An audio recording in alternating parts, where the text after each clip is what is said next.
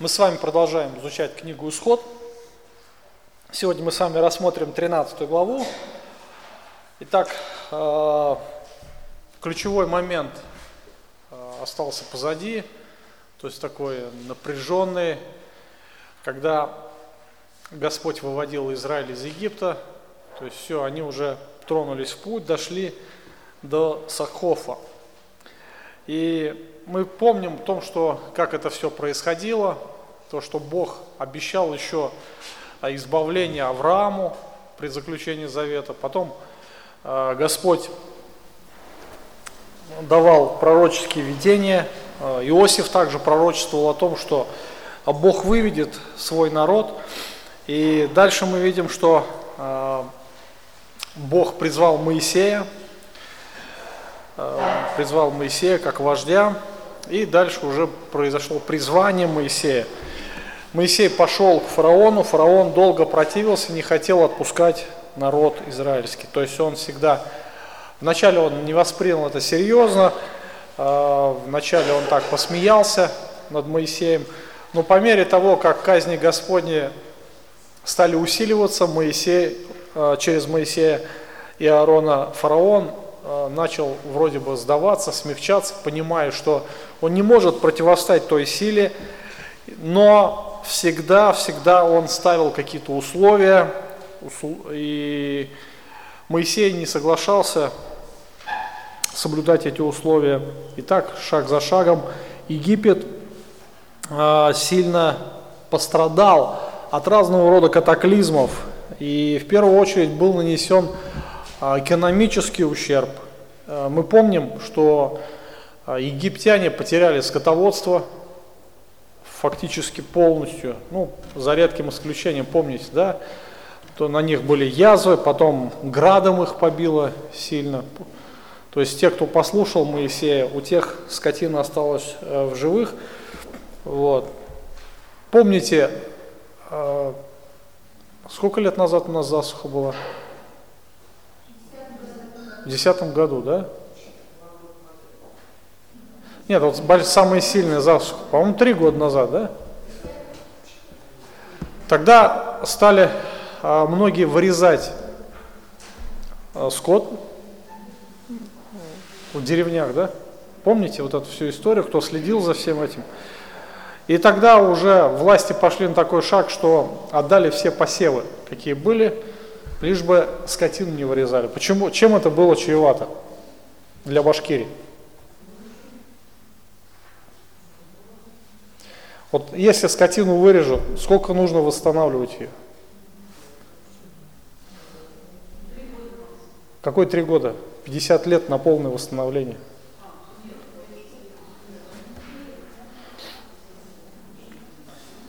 То есть э, даже пошли на такой шаг. Но представьте себе, здесь вот от, отметил, э, что восстановить поголовье скота потребуется 50 лет, ну приблизительно чтобы вот именно в том размере, в том объеме.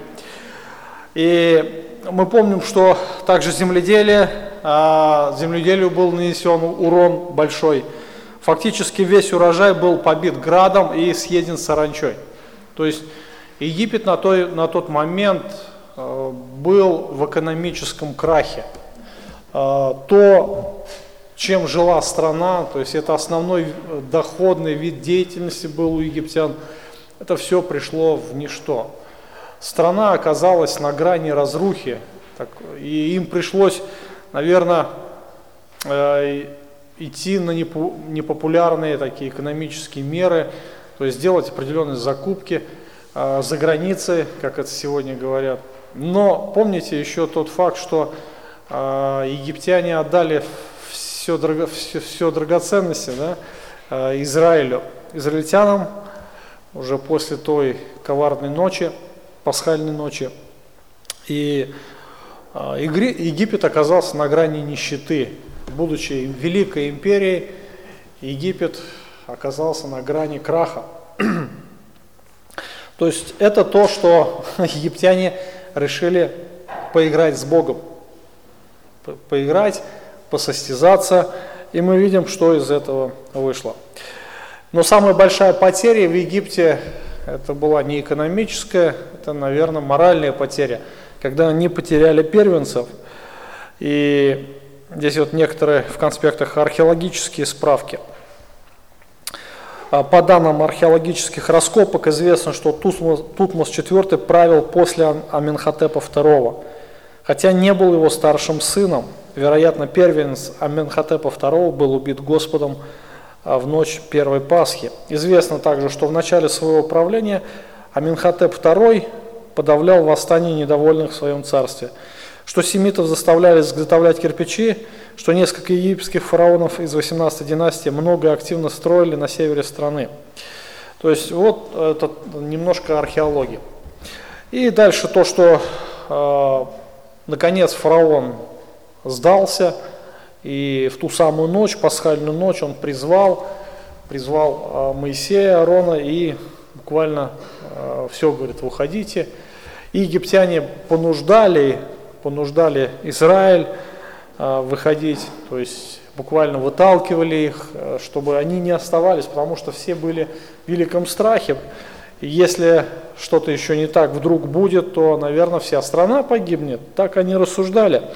И в итоге израильский народ вышел, огромная толпа, то есть там примерно, ну, наверное, больше трех миллионов человек. Если пеших мужчин, э, способных к войне, было э, порядка 600 тысяч, то есть это от 20 до 60 лет, то дети, старики, женщины, плюс иноплеменники, там огромная масса иноплеменников была, то есть они Э, насчитывали вот как раз такое огромное количество людей. И плюс еще вся скотина была, повозки, то есть все имение, которое они могли взять с собой. То есть представляете, много э, километровое э, вот этот э, караван, да, вот такой многокилометровый был, растянут на, наверное, и не видно было конца и края. И вот э, первый пункт, э, первый промежуточный такой привал был устроен в Сакхофе. Израильский народ пришел в Сакхоф, и там остановились, и там Моисей, Господь дал новые указания Моисею и Аарону. Моисей и Аарон получили указания относительно исхода, относительно Пасхи – относительно празднования этого события, относительно праздника пресноков и также относительно э, первенцев Израиля. То есть сегодня мы с вами рассмотрим 13 главу, и здесь э, в самом начале Господь дает повеление, повеление по отношению того, как проводить праздники. То есть это а все, все праздники, они служили напоминанием Израиля об этом событии, о великом избавлении. Если вы будете внимательно читать 13 главу книги Исход, то вы увидите, что Бог, обращаясь к Моисею, а, он вначале говорит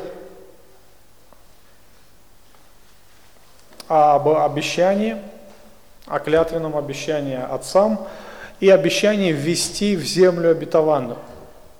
Два раза он это повторяет, и постоянно он говорит о напоминании, что это будет служить напоминанием, пусть это будет а, повязкою над глазами твоими, да, то есть все это будет всегда пусть напоминать тебе об этом событии, и в знак этого вы должны совершать эти праздники – Итак, первое, это относительно праздника пресноков. А преснок, э, то есть это пресный хлеб, мы знаем, да, как лепешки такие, которые не успели вскиснуть, и Господь дает особое повеление в отношении этого праздника. С 3 стиха 13 глава. Сказал Господь Моисею, а, а, вернее, сказал Моисей народу, помните день, в который вы вышли из Египта, из дома рабства,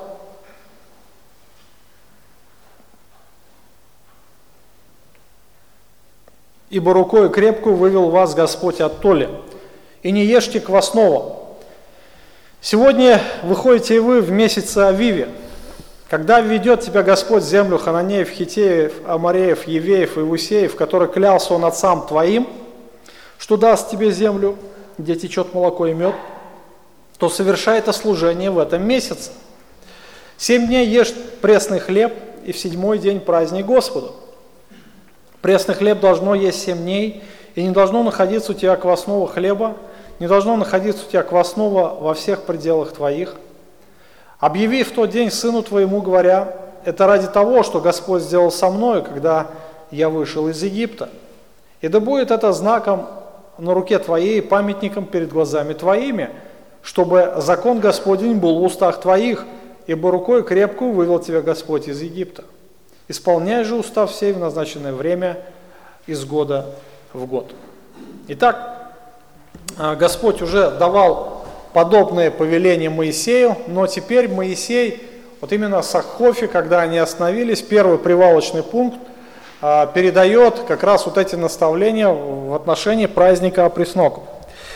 А, Господь делает, опять же, упор, упор на исполнение этого обещания. Посмотрите внимательно, что народ должен помнить этот день, пятый стих, посмотрите, «И когда введет тебя Господь землю Хананеев, Хитеев, Амареев, Иусеев, о которой клялся Он отцам твоим, что даст тебе землю, где течет молоко и мед, то совершай это служение в этом месяце». То есть, смотрите, когда введет, то есть здесь нет ни толики сомнения в том, что это может и не произойти, так ведь, да? Нет, это будет обязательно.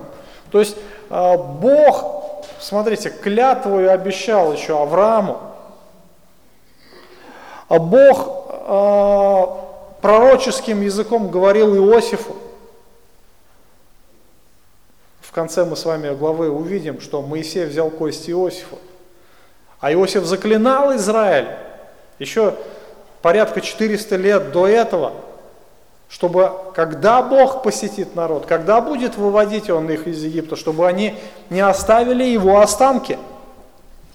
То есть израильтяне должны были всегда помнить, что это обетование непреложно.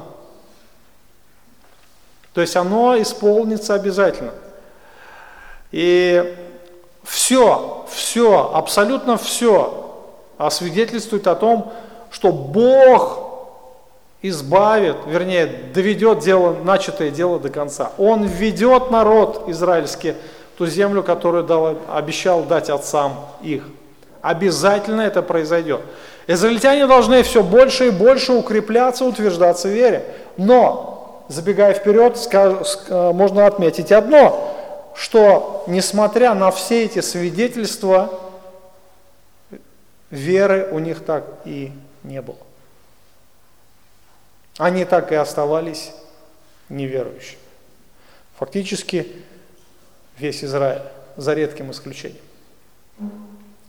Итак, э, израильтяне должны помнить, помнить о исходе, о великом избавлении. То есть э, они должны, во-первых, запомнить этот день. Э, я напомню, что день исхода в месяце Авив – это начало новой эпохи. То есть израильский народ всегда отмечает эту дату, и летоисчисление у них как раз начинается с даты исхода. То есть в Израиле летоисчисление не 1900, там, ой, 2014 год, да, там у них совершенно другое летоисчисление. То есть это порядка 3400 там какой-то год. Они постоянно это празднуют. То есть они должны будут помнить об этом э, всегда. И этот праздник должен совершаться ежегодно. Ежегодно. То есть э, Господь делает на этом особый упор, о том, чтобы они не забыли Господа, о том, чтобы они помнили, что совершил Господь с ними. То есть помним, что э, Израиль должен был, э, весь Израиль собраться в одном месте – в одном месте они должны были э, строить себе шалаши, питаться как раз пресным хлебом. И это как раз э, празднование, всеобщее празднование, народные гуляния были в Израиле на протяжении долгого времени. И это все ради только одной цели, чтобы они не забыли Господа. И посмотрите дальше. Восьмой стих. Восьмой стих. «Объяви в день тот сыну твоему, говоря, это ради того, что Господь сделал со мною, когда я вышел из Египта». Это Господь сделал со мною, когда я вышел из Египта. То есть израильтяне должны были передавать, передавать а, смысл этого праздника, смысл и значимость этого праздника грядущим поколениям. То есть из поколения в поколение, из поколения в поколение. И этот праздник должен отмечаться был постоянно на всем протяжении существования народа израильского. И э, каждый отец, каждый отец должен объяснять был э, своему сыну э, значимость этого праздника, то, что совершил Господь, то, что Бог избрал Израиль и сделал его свободным. И также э, смысл этого праздника, Господь говорит дальше, то есть это должно служить не только для всех поколений напоминанием как обучение да, сыновей, но также это должно постоянным напоминанием стать для каждого израильтянина. Девятый стих. «Да будет тебе это знаком на руке твоей, памятником перед глазами твоими, чтобы закон Господень был в устах твоих, ибо рукой крепкую вывел тебя Господь из Египта». Чтобы закон был э, в устах твоих постоянно. То есть это должно служить напоминанием. Итак, э, праздника пресноков. Пресный хлеб, когда Израиль ест, собирается на целую неделю, э, едят пресный хлеб и празднуют, э, вспоминают это великое избавление. В чем суть, смысл пресного хлеба, помните, да? Что это было поспешно, что он не успел вскиснуть, и Господь вот сделал так, что их буквально понуждали, выгоняли э, выйти из Египта. Почему? Потому что Бог об этом позаботился. Израильтяне должны были э, учить детей своих, и это должно служить постоянным напоминанием э, вот этого избавления, которое совершил Бог в Египте. Это указания относительно праздника опресноков. Итак, главная цель какая праздника? Напоминание. Напоминание. Следующее. Установление о первенцах Израиля. А, Господь начал говорить 1-2 стих и а, дальше с 11 стиха. Уже Моисей передает эти наставления народу. И сказал Господь Моисею, говоря, то есть первый, второй стих. «Освети мне каждого первенца, разверзающего всякие ложесна между э, сынами Израилевыми, от человека до скота. Мои они». И дальше, с 11 стиха до 16. «Когда введет тебя Господь в землю ханаанскую, как Он клялся тебе и отцам твоим, и даст ее тебе, Отделяй же Господу разверзающие э, ложесна и все первородное из скота, какой у тебя будет мужского пола, Господу. А всякого из ослов разверзающего заменяй агнцем. А если не заменишь, выкупи его, и каждого первенца человеческого из сынов твоих выкупай. Когда после спросит тебя сын твой, говоря, что это, то скажи ему – Рукой крепкую вывел нас Господь из Египта, из дома рабства. Когда фараон упорствовал отпустить нас, Господь умертвил всех первенцев в земле египетской, от первенца человеческого до первенца из скота. Посему я приношу в жертву Господу все разверзающее ложесна мужского пола, а всякого первенца из сынов моих выкупаю. И да будет это знаком на руке твоей вместо повязки над глазами твоими, ибо рукой крепко Господь вывел нас из Египта. То есть здесь мы видим, а, Господь дает а, новое установление через Моисея уже для народа о первенцах. Посмотрите, опять же, тот же самый, та же самая схема, как и в отношении праздников опресноков. А, когда ведет тебя Господь в землю ханаанскую, видите, да? Опять та же самая идея, та же самое напоминание, что это произойдет непременно.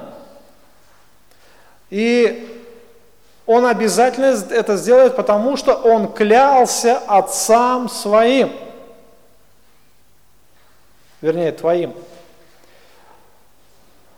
И даст ее тебе. То есть Господь клялся дать землю, клялся Аврааму, и он обязательно исполнит обещанное, потому что он не был бы Богом тогда, если бы не исполнил. И именно клятва, клятва стала таким утверждающим фактором для Авраама. Израильтяне должны, должны были укрепиться еще раз верой в том, что Бог исполнит обещанное обязательно. То есть они не должны сомневаться в истинности этого обещания. И должны были надеяться на Господа всем сердцем, что Он непременно ведет их в землю. Потому что Он постоянно, постоянно говорит об этом. И Опять же хочется напомнить, что как Господь не напоминал постоянно о непреложности этого обетования, израильтяне так и остались неверны, к сожалению. И когда в тот момент, критический момент, когда нужно было просто зайти, быв послушными Господу, завоевать землю, они сказали, не пойдем, не пойдем. И тогда Бог прогневался на них. То есть там, тогда, в тот момент, произошла другая клятва. Кто знает, какая клятва? Что они не войдут в покой, да? Что они не войдут.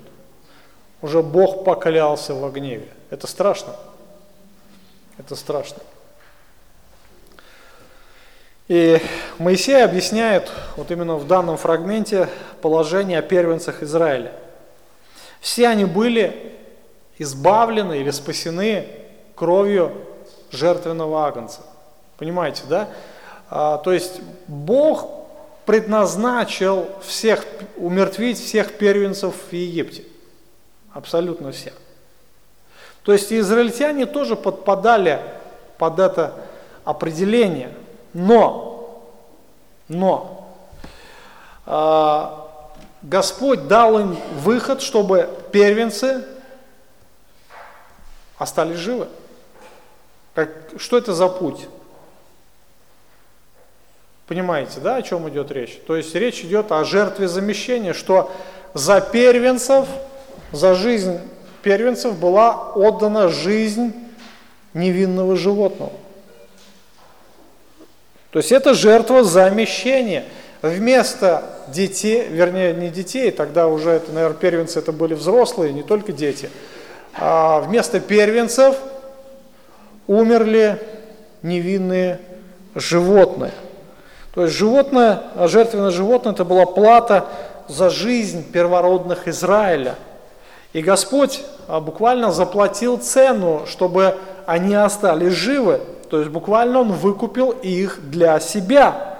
И теперь, по логике вещей, все, все первородное принадлежит Господу. Все первородное принадлежит Господу. Моисей должен был осветить всех, кого спас Господь. Что значит слово «осветить»? Буквально отделить. Понимаете, да? Слово «святой» буквально отделенный от чего-то для какой-то цели. В плане библейского контекста мы знаем, что Слово Святой – это отделенное от мира, посвященный для служения Господу. И все первенцы из Израиля, первенцы, они были отделены, отделены от всего остального общества для Господа, для служения Богу, от, от человека до скота от человека до скота. И теперь все первородное из скота принадлежит Господу. А, нечистые животные, здесь мы читаем а, установление в отношении того же всякого из ослов, посмотрите 15, 13 стих, всякого из осла. То есть э, осел это как пример нечистого животного, его нужно было заменить, заменить чистым. Они должны были быть заменены на агнцев.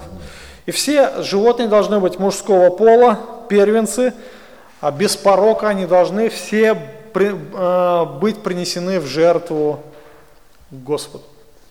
Вот такое повеление относительно жертвоприношений.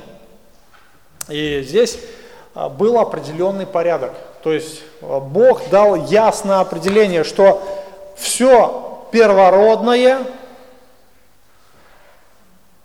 Понятно слово разверзающее ложесна. Знаете, да, что это такое? Кому непонятно? То есть это буквально разрывающая утробу. Ложесна – это утроба. То есть первый, первый, когда выходит из материнской утробы, он рвет там, то есть вот разрывает буквально. И э, это значит первородный. Это синоним первородного. И все первенцы принадлежат Господу. Впоследствии Впоследствии а, все первенцы народа израильского, они были заменены одним коленом. То есть произошла опять же замена. Да? Первенцы были заменены на колено Левия. Теперь одно колено, чуть-чуть это будет попозже, а, будет приближено к Господу.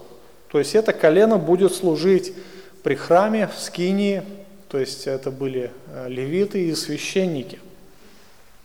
То есть все, все первородные принадлежат Господу, потому что они были искуплены кровью жертвы Агнца. Понятно, да? То есть вот это положение, которое э, должен был исполнять народ. Ну и вот представьте себе такую ситуацию, что э, отец отделяет жертвенных животных – и, конечно же, вот эти ритуалы, они не останутся незамеченными детьми. А ребенок, он всегда любознательный, он всегда спрашивает, а почему это нужно? Да? Это не просто так обряд, это не просто религия какая-то мертвая. Цель какая? Цель этих обрядов какая? Рамиль, какая цель? Напоминание, да? Молодец. Напоминание. Та же самая идея напоминания. То есть Израиль должен был помнить. То есть когда все это отделялось для Господа, вот эти жертвенные животные, это знак напоминания о, о великом избавлении, которое совершил Господь. И когда дети спрашивают отцов, что это, отцы должны не просто сказать, ну надо так, надо. И этим все закончилось. Это значит, религиозник, который ничего не смыслит вообще в религии. Сегодня большинство людей такие, которые живут только обрядами, их спрашиваешь, а зачем вот это нужно делать? Надо. Все так делают. Батюшка сказал, матушка сказала. Но у всякого действия есть определенный смысл – нам нужно помнить об этом, что а, даже те установления, которые есть сегодня в церкви, они имеют определенный смысл. И для нас это должно быть не сокрыто, мы должны это объяснять. И когда речь заход, а, заходила о принесении в жертву животных, когда дети спрашивали, отцы должны были их научить. И здесь как, а, написано, 14 стих. Когда после спросит тебя сын твой, говоря, что это? Скажи ему, рукой крепкую вывел нас Господь из Египта, из дома рабства. То же самое, он говорит, научи сына. Напомни ему о том, что произошло здесь. Напомни, научи его, чтобы и он также знал своего Господа, как вы его знаете сейчас. Вы видели все эти чудеса, но, возможно, дети не будут этого видеть, но они должны быть научены отцами. И так из поколения в поколение. Израиль должен был помнить и чтить как раз э, это событие, то, что совершил Бог. Когда фараон упорствовал отпустить нас, Господь умертвил всех первенцев в земле египетской, от первенца человеческого до первенца из скота. Посему я приношу жертву Господу все разверзающее ложесна мужского пола, всякого первенца и сынов моих выкупаю. То есть вот смысл, да, то, что Бог умертвил всех первенцев, но этих э, первенцев в Израиле сохранил. Посмотрите 16 стих. «И да будет это знаком на руке твоей и вместо повязки над глазами твоими, ибо рукой крепкую вывел нас Господь из Египта». То же самое, да, напоминание. Пусть это будет постоянно тебе напоминать. Всегда, когда ты приносишь жертву, всегда, чтобы ты помнил, что совершил Господь. Что есть у нас сегодня здесь, в церкви? Вечеря Господня. Друзья, то же самое. Та же самая идея, это то, что мы совершаем, это, Христос говорит, сие творите в мое воспоминание. Это творите в мое воспоминание. Помните о том, что сделал для нас Господь. И это основание, основание для наших отношений с Ним. Заместительная жертва Христа. Христос умер за нас, пострадав за наши грехи. Понес, понес наше осуждение, став жертвой искупления. То есть вот она евангельская весть, и об этом мы должны помнить всегда. Нет капли какой-то части наших заслуг в этом. Нет ничего доброго в нас. То же самое, как израильтяне. Что было в них хорошего? Израильтяне жили в Египте, рабы. Что в них хорошего было? Идолопоклонники. Да ничего не было хорошего. Просто их избрал Господь, вот и все. Никакой там заслуги не было. И не было никаких причин для того, чтобы их избирать. Но ради клятвы отцов, э, от, вернее, отцам, данной отцам, Бог совершил обещанное. Господь Иисус Христос является нашим жертвенным агнцем.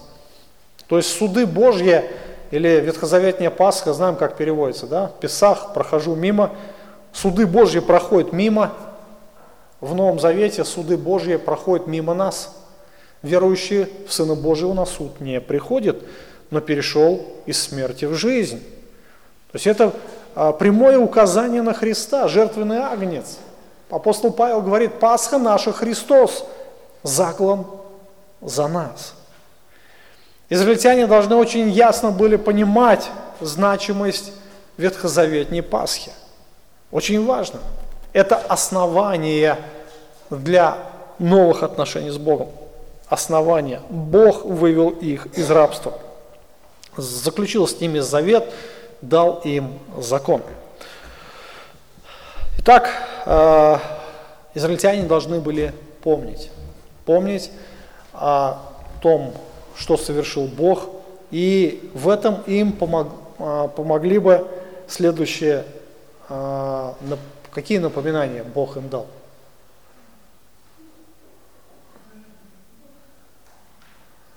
Какие напоминания? Праздник. Праздник какой? А Пресноков, да, и освящение, то есть отделение первородных, да? Отделение для Господа и а, жертвоприношения те же самые, агнцев. То есть вот, а, что должно служить напоминанием. То есть два знака, два знака, а, которые должны были постоянно напоминать Израилю о том, что сделал Господь для них. Итак, дальше. Когда сыны Израилева получили уже наставление относительно вот этих знаков напоминания об искуплении, дальше Господь открывает свои планы Моисею, Моисею, как он поведет их, с 17 стиха. Когда же фараон отпустил народ, Бог не повел его по дороге земли филистимской, потому что она близка, ибо сказал Бог, что чтобы не раскаялся народ, увидев войну, и не возвратился в Египет, и обвел Бог дорогу пустынную к Черному морю. И вышли сыны Израилевы, вооруженные земли египетской, взял Моисей с собой кости Иосифа, Ибо Иосиф клятвою заклял сынов Израилевых, сказал, посетит вас Бог, и вы с собой вынесете кости мои отсюда. И двинулись сыны Израилевы из Сакхофа, расположились станом в Ефаме, в конце пустыни. Господь же шел перед ним днем в столпе облачном, показывая им путь, а ночью в столпе огненном, светя им, дабы им идти и днем, и ночью. И не отлучался столб облачный днем и столб огненный ночью от лица народа. Итак, а, прежде чем им двинуться дальше, Моисей получает указание насчет пути следования из Египта. То есть, каким образом им следовало бы пойти. И мы видим, что а, существовало несколько вариантов движения. У меня здесь доски нету. То есть был самый ближний путь, ближний путь по дороге Виа Марис. То есть это была а, а, это был торговый путь, широкая дорога, которая соединяла Египет с Месопотамией, с тогдашней цивилизацией. И эта дорога вела через Ханаанскую землю, проходила через э, долину Мегидда и уходила туда, в, в Междуречье. И это была центральная дорога, а, очень важного стратегического значения. Она проходила через стан филистимлян. И эта дорога была вдоль Средиземноморского побережья, и она была весьма охраняемая. То есть, во-первых, а, она была экономически выгодна, через нее брали, чтобы пройти, там брали пошлину. Ну и с другой стороны, ее охраняли целая армия солдат и чиновников, на пограничных постах. То есть очень э, зорко следили за всем движением, которое там происходило. И представьте себе вот эту картину, когда вот это огромное, многокилометровое, несколько десятков, там, может быть, и там, сотни километров, вот эта масса народа э, показалась, не видно конца, не видно края, вот, Представьте, что, о чем бы подумали филистимляне. Конечно бы они испугались. Испугались, и естественная реакция какая была? Ну, они были вынуждены были защищаться. Они бы пошли войной на Израиль. И Бог это предвидел. Он знал о воинственный настрой филистимлян. И поэтому говорит, нет, э, к такому испытанию народ еще не готов. То есть народ был еще малодушен, то есть он был еще не крепок в вере, чтобы так вот сильно доверять Богу. И народ был э, не обучен. То есть кем они были? Они были рабами, они делали кирпичи и даже не думали там обучаться военному ремеслу. Никто из них не был воином. Поэтому Господь видит это, это, эти обстоятельства, Он знает а, суть происходящего, Он говорит, ну, народ а, может раскаяться, да, когда увидит а, идущему навстречу огромная армия вооруженных филистимлян, и, конечно же, это будет верная смерть. И он может разочароваться, руки опуститься, он может повернуть назад – и сказать, уж лучше там, в Египте. Поэтому Господь повел их совершенно другой дорогой. То есть она, она была более безопасная, пустынная, но это было э, расстояние на целый порядок дальше идти нужно было. Но это было безопасно. Но и с другой стороны, с другой стороны, опять же, Господь э, имел возможность проявлять свои пасторские качества по отношению к народу. То есть он обязательно должен был проявлять свою заботу о народе. И то, что он и делал. Израильтяне во время своего странствования в пустыне, они должны все больше и больше, больше и больше познавать Господа, больше Ему доверять. Но вместе с этим, по мере познания, должно было возрастать и поклонение Господу. Поэтому Бог повел их а, дорогу пустынную а, к Черному морю. И когда израильтяне подошли к тому месту, к месту перехода через море, а, то есть это в, в это время фараон одумался, это в следующий раз мы с вами это увидим. А, и это море, оно было севернее Суэцкого залива, то есть буквально, если смотреть на еврейский язык, оно буквально означает а, тростниковое море, или море тростника, или камышовое море. То есть это то место, где а, камыша или тростника а, в изобилии растет. А, Северно-Суэцкого канала есть озера, где обильно произрастает тростник. То есть сейчас на том месте Суэцкий канал проходит. Итак, а, Господь повел их южным путем. Да? А, они свернули на юг, пошли к этим тростниковым озерам, огромным озерам, и мы читаем 19 стих, что в большой суете, которой оказался народ, Моисей не забыл взять с собой кости Иосифа. И мы читаем здесь, что Иосиф клятвую заклял сынов Израилевых вынести его кости. То есть он говорил, «А посетит вас Бог и вы вынесете кости с собой, кости, кости мои. То есть буквально э, Иосиф пророчествовал, пророчествовал о исходе сынов Израилевых из Египта. То есть, когда э, Иаков пришел с семьей в Египет пожить какое-то время, это время затянулось надолго. То есть Иосиф э, умер в возрасте скольки лет, кто помнит? Кто помнит?